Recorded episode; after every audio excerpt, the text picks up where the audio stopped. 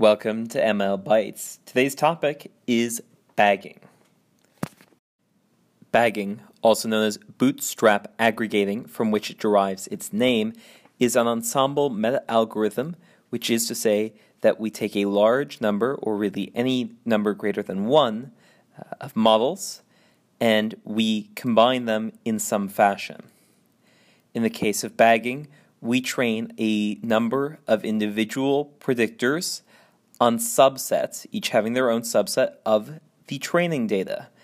Then, to make a prediction, we use each individual predictor and we average the results of those.